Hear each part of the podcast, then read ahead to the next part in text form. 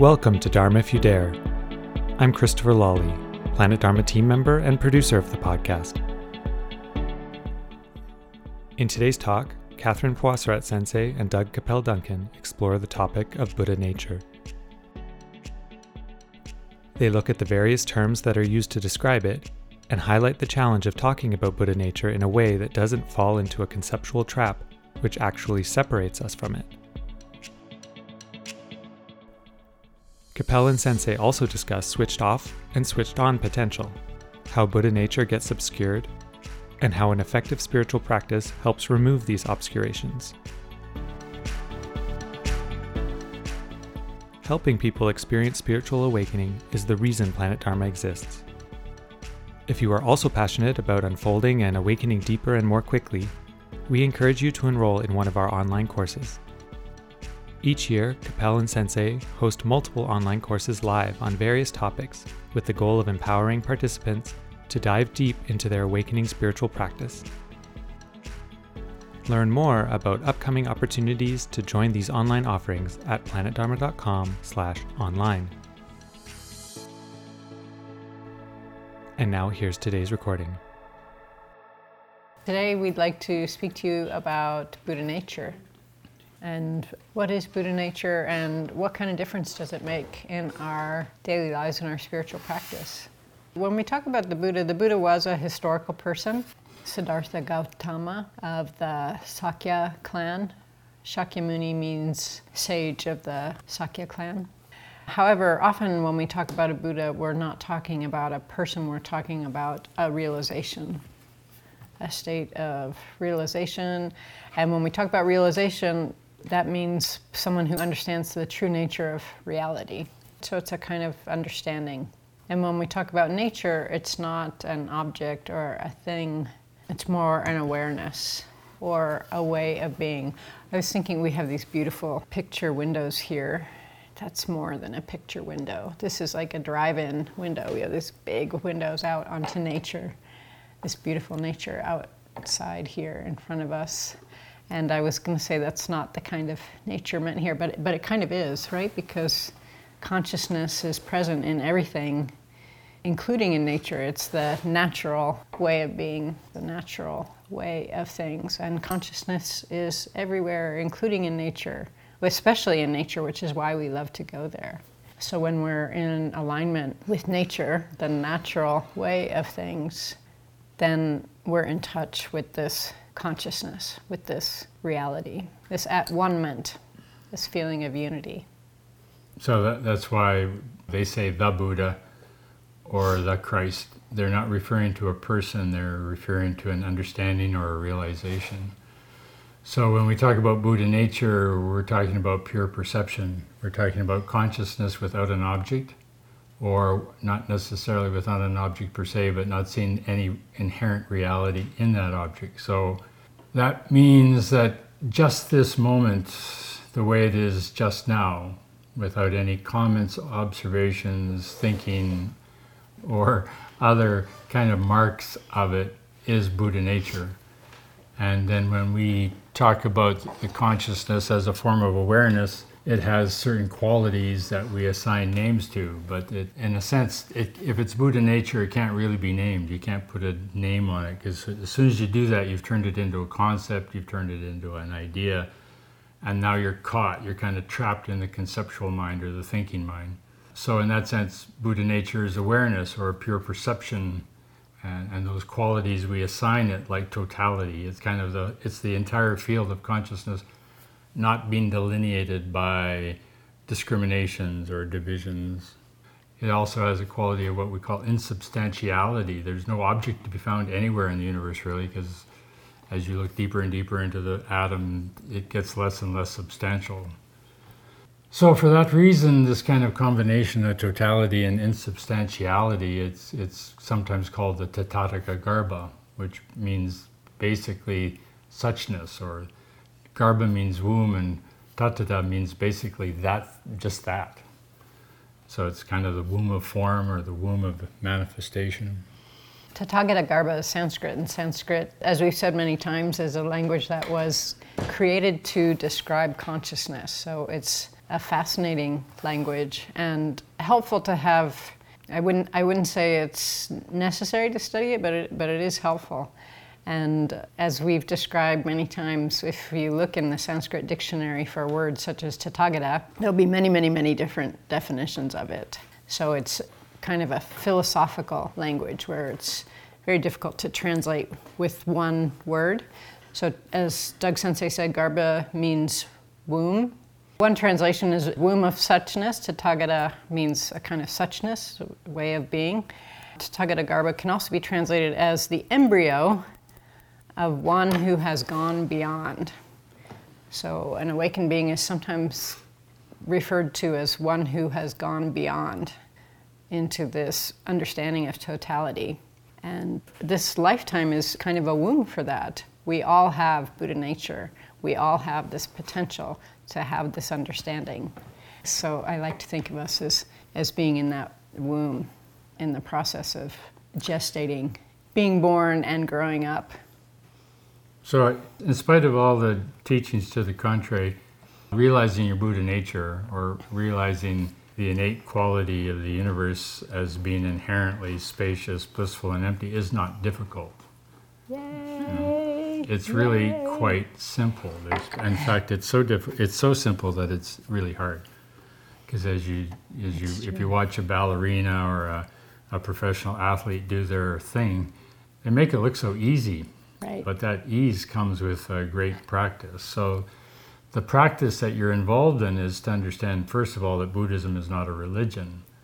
It's a methodology, it's a map. You might call it a map to the real. And as you know, a map is not real. A map is a concept, it's a construction. And like a recipe, it's not a cake. So Buddha Dharma, Buddha realization isn't the recipe, it isn't the formula, it's the cake itself. And to take it even just a little bit further, it's not just the cake, it's the taste. There's no sense having a cake if you don't eat it. So they sometimes talk about the one taste, and circling back on itself, the one taste is that experience of this exact particular moment in your mind that just is by itself, without concept, without thinking, without feeling, without even necessarily sensation. Just the field of the mind itself. And so in a sense, Buddha Dharma isn't all about the teachings and all about the methods and all about the concepts. It's about that one taste of resting peacefully in this moment without worrying about you. And the easiest way to do that is to drop dead. In other words, drop dead to yourself. Let yourself be dead now and appreciate the next moment that arises. Because with the death of you, will go all those things get you into trouble.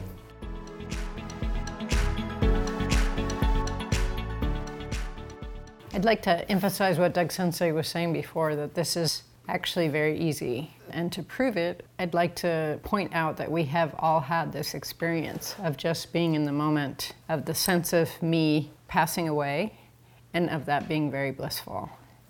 Well, in fact, that's the only thing you ever have. I mean, mm-hmm. in, in truth, the only thing you ever have is this moment. And all your thinking and feeling and sensations and so on about it are constructs. They're built around ideas, thoughts, beliefs, attitudes, et cetera, et cetera. So in a way, if your ego is is butter, Buddha nature is milk. Butter is just a form of, of, of milk in a way. Or you could say the way, same way that a seed is permeated with oil. When you have a seed, you think, oh, I'm going to use this seed for this, that, or the other, but the essence of the seed is oil, so these are kind of metaphors. These are metaphors for Buddha nature. So we all have this access to Buddha nature just because everything is permeated with Buddha nature. The same way that, as Doug Sensei is saying, milk is permeated with butter, or seeds are permeated with oil. It's there all the time in its potential, and just could use a little help to emerge. so, it, And that's what the methodologies yeah. are for, the methodologies of, of Buddhism, is these are the methodologies to allow the oil to emerge from the seed or to allow our Buddha nature to basically take up more and more of our awareness or our day. It's an allowance, it's a permission, mm-hmm. it's a surrender, it's an opening, and that's why we talk about it metaphorically is like dropping dead. Because if you're just quiet, if you can just find that quiet space where nothing has to happen particularly, then that's Buddha nature. Now the, the difficulty is that we live in our body and we have lives and jobs and careers and so on. And egos. And egos. So the, the difficulty is really taking that realization, which is really very simple, and remembering to apply it in our day-to-day lives and our interactions and what we do. And that's where we tend to lose it again, because as soon as we get back out into the so-called real world of the material, we get caught up in agendas and desires and likes and dislikes. And then we forget this Buddha nature, and that's where our suffering tends to kick in, because fundamentally whatever we're trying to create or manifest or hold or hang on to or have in our relative worlds is obscuring the Buddha nature. And in the process of obscuring it, our struggles start, because we've mistaken the appearance for the reality. And to be fair, part of the challenge of a spiritual being today is navigating this, spending time in Buddha nature together simultaneously with living in the contemporary world, which we all do. So if someone says, Greg, what is your opinion? It's probably not very skillful to say, I don't have an opinion because I am dwelling in suchness. I'm at one with the universe. That is probably not going to help the way that we're trying to skillfully navigate contemporary society, right? Your employer or your colleagues might not find that interesting or amusing or um, profound. And yet we want to keep one foot in that space at all times, because that's where our natural vitality comes from. That's where our insights come from. That's where our wisdom comes from. That's where our compassion comes from. And we need to walk that balance, live that balance. So the other aspect of this is non-obstruction. The two worlds aren't in conflict. You don't have a problem being in Buddha nature insofar as you can do that, and also go about your day-to-day life and your job. You just have to recognize that your day-to-day life and your job is theater. It's a production, it's a movie, it's it's a kind of dance that you're doing. And where we get stuck isn't in the production of the movie or the dance or whatever it is we're doing. Where we get stuck in is when we measure or start to evaluate how we're doing, good, bad, better, worse, winning, losing, ahead, behind, love, non-love, working. You know, all those things are just constructs of the mind. They're theater. And if you're dwelling in Buddha nature, then you start to see life, your life in particular, but everybody's life as theater. It's a, it's a dance. When we get into trouble with people, it's because they're refusing to play their role in our dance. And the role we'd like them to or, play. Or we're not playing the role they want us to play in their dance.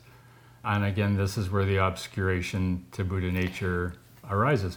The entire path of the teaching, all the practices, everything you do for the practices and the teaching is simply to help you see through the theater of your own life and see the Buddha nature within. And that's, theater is a great analogy, because a truly great actress or actor can play any kind of role. And if you're really good, you can improvise any kind of role, depending on the other players on the stage. And that's what can be challenging for us, as our, our ego gives shape to preferences. And then we don't really want to play that role. And we definitely don't want you to play this other role. So and that's course. where our suffering comes from. Yeah. So, of course, it's always a great challenge as a teacher to remember that you're playing a role of a teacher. Inherently, you don't need a teacher. No teacher is necessary. Life is the teacher. And, and in fact, there's no teacher anyway, because teacher is a concept. And teacher means something's being taught. And there, nothing has to be taught, because you already know this. This is Buddha nature. Buddha nature is what you already are. It's already the core of what you move from.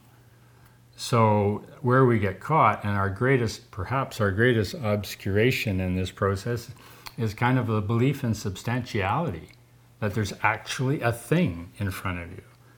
There's actually a thing called an idea, there's actually a thing called an object, and so on. And science is founded on substantiality. And they say, well, consciousness is a result of mind and matter. But the truth is actually the reverse.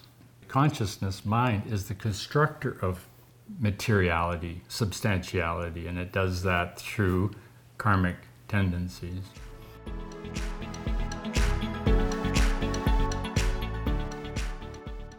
So let's take a look at this again. In Buddhism in particular, we hear a lot about obscurations.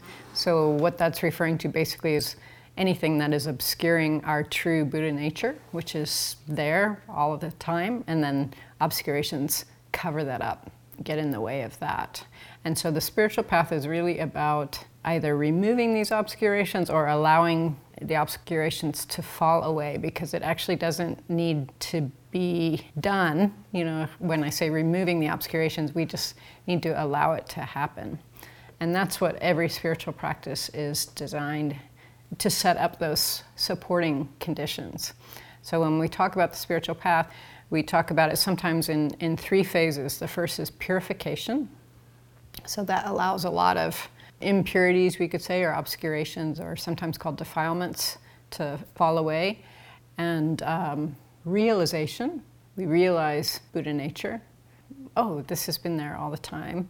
And beatification, then we get shiny. That's, that's where the the halos come from, right? The darkness is, is falls away, and our true nature is we are beings of light. And that's why in paintings and so on, holy beings, beings who are whole, who have been reintegrated with their Buddha nature, have halos or auras. Buddha nature again, enlightenment, liberation is understanding insubstantiality. ninety percent of mass is from virtual particles. We emerge from nothingness.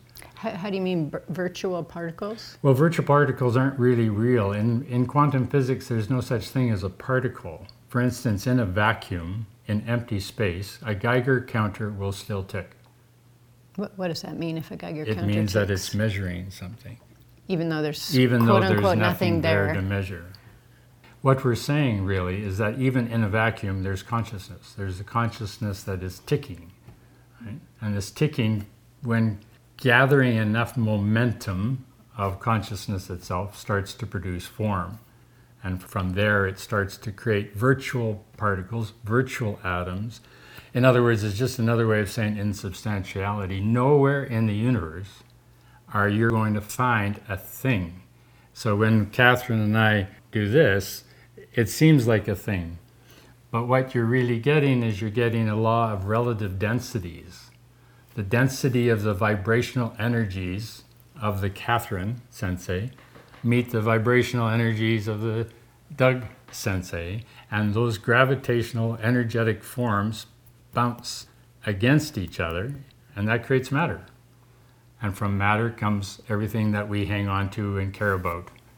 Energy, energy, energy vibrating. Vibrating. Right. And so while you're out in your life, living your life, going about your job, et cetera, et cetera, it's really important for you to remember, in terms of Buddha nature, that you're actually not there. There is actually no Maya to be found.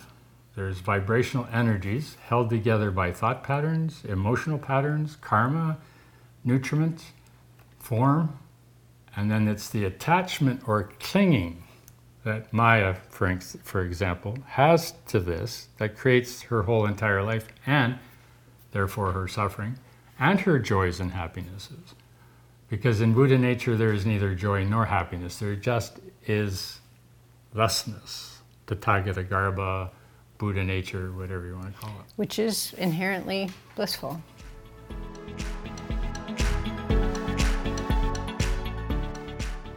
So just a contemporary note about remembering that we're not actually there, that we're insubstantial.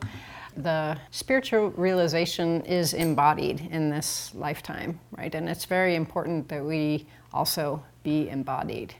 And so good physical health and being grounded is very, very important for contemporary spiritual awakening.